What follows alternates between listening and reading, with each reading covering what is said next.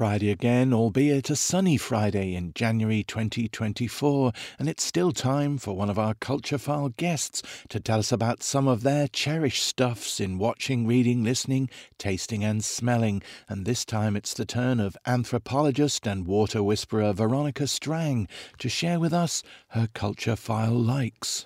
My name's Veronica Strang. I'm a cultural anthropologist, and my major research interest for many years has been human relationships with water. One of my favourite films is The Abyss, which James Cameron directed, which contains a wonderful water being, clearly composed of water, which is very empathetic to humankind. But of course, if you wanted something more recent, you could look at The Shape of Water, uh, uh, Guillermo Toro. Toro and and that is a rather interesting, more erotic take on relationships with water, and deals with the sort of sensual capacities of being immersed in water, which is quite interesting. An American nuclear submarine went down. Your company has authorized the Navy's use of this facility for a rescue. I mean, just recently I've been rereading rereading John Wyndham's The Kraken Wakes, which was it's very old fashioned now, but of course he's a wonderful storyteller. And it's about um, an alien invasion in which the aliens take up, uh, locate themselves under the sea, and then it all goes very pear shaped from there. And so it's about the notion of this Leviathan type kraken awaking and, and actually subsumes the whole of humankind. So, and it was written, I suppose, in the 1950s. Um, so that's a, that's a rather interesting story to think about. oh gosh, music. Because I'm very deaf, uh, it's not a huge part of my life. But I mean, I'm very interested in some of the work by sound artists. So, for example, a few years ago, I did a lovely project with Chris Watson, who used to be David Attenborough's sound man. And he does these wonderful CDs in which he reproduces natural sounds, but they are quite musical. So, we did a project on the sounds of Lindisfarne, uh, and called In St Cuthbert's Time.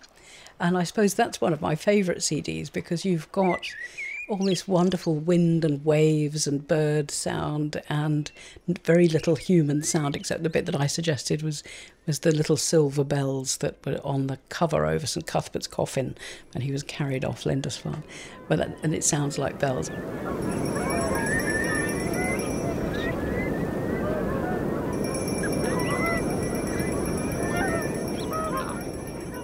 that that's a very restful piece, if you like. So let's go with that one in Cuthbert's Time by Chris Watson.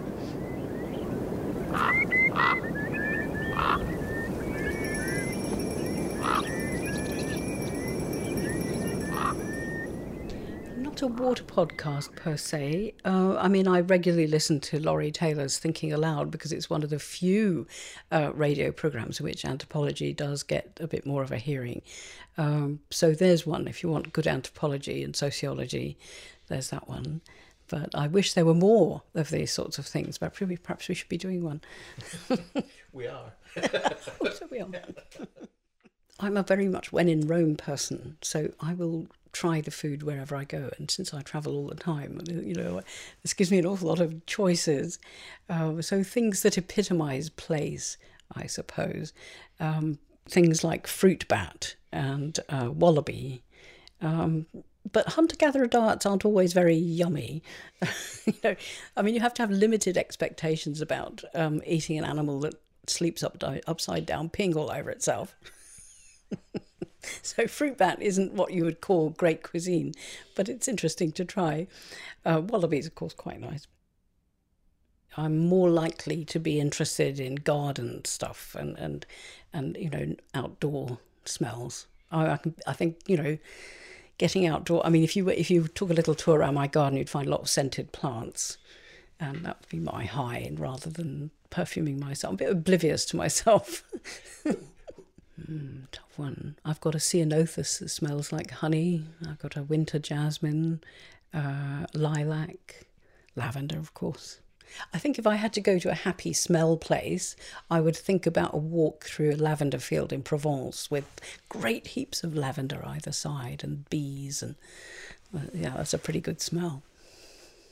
The likes of Veronica Strang there, and she's one of our guests on the Culture File Weekly tomorrow when we talk about the many slippery creatures found across times and culture that she calls water beings. Jennifer Walsh is back with her latest on the sincerity of ChatGTP, and we head deep into the space music of jazz composer Melena Gillard. That's all coming up in the Culture File Weekly this and every Saturday tea time here on RTE Lyric FM.